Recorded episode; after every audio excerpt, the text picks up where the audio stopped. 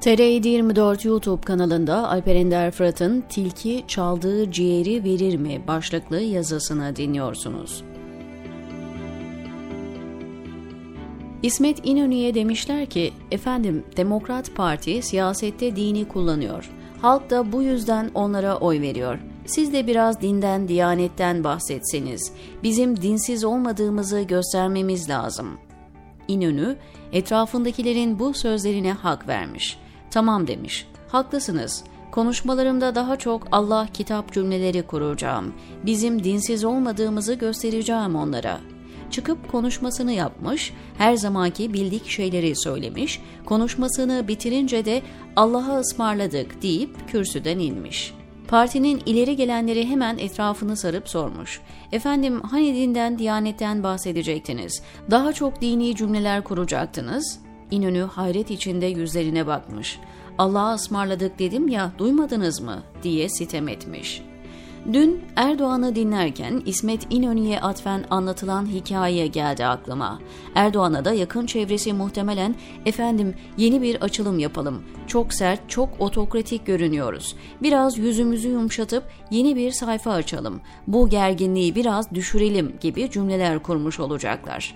O da muhtemelen tamam yeni bir başlangıç yapıp yeni bir sayfa açalım. Herkese kucaklayan, herkese elini uzatan bir döneme girelim demiş.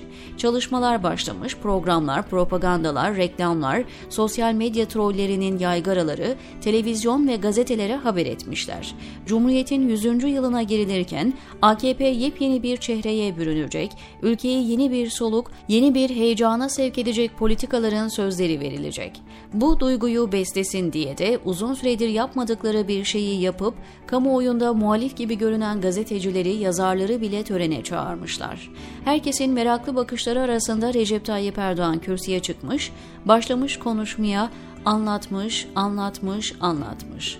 Kaç adet köy tavuğu verdiklerini, kaç adet yol taşı döşediklerini, kaç bahçeye kaç adet çiçek diktiklerini, ne hizmetler yaptıklarını uzun uzun anlatmış.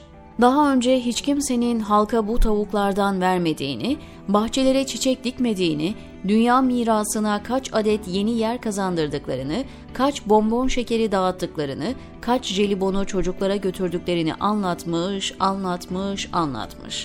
Google hafızasının bile gereksiz bulup belleğinde tutmadığı yüzlerce istatistik bilgiyi dakikalarca okumuş. Konuşmasının sonuna doğru da kendileriyle bu hayali paylaşacak, yanlışa yanlış dediği gibi doğruya da doğru diyecek herkesi yanına çağırmış ve gelin erdem ve adalet devletini zirveye çıkaralım deyip kürsüden inmiş. Recep Tayyip Erdoğan'ın yeni vizyonu, taze açılımında aslında demek istediği herkes Devlet Bahçeli ve Mustafa Destici gibi yanıma gelsin, bir saat boyunca saydığım istatistiklerden onlar da payına düşeni alsın. Her geçen gün ülkenin boğazındaki ilmiği biraz daha sıkan, daha birkaç gün önce çıkardığı yasayla en azından sosyal medyada bir iki muhalif cümle kurabilmeyi bile yasaklayan, ülkeyi tam bir Orta Doğu otokrasisine dönüştüren adam, lafa gelince gelin beraber erdem ve adalet devletini zirveye çıkaralım diyor. Faşizmin ve ırkçılığın siyasetteki yüzünü kendine baston değneği yapıp, askeri anayasayı bile uygulamayan adam daha demokrat bir anayasadan bahsediyor. İsmet İnönü Allah'a ısmarladık demeyle ne kadar dindarsa, Erdoğan da ağzına aldığı erdem ve adalet devleti cümlesiyle o kadar erdemlidir. Bu rejim Recep Tayyip Erdoğan'ın bilerek, isteyerek, kastederek kurduğu bir rejimdir. Tilki çaldığı ciğeri neden geri versin diyor Alper Ender Fırat TR 724'teki köşesinde.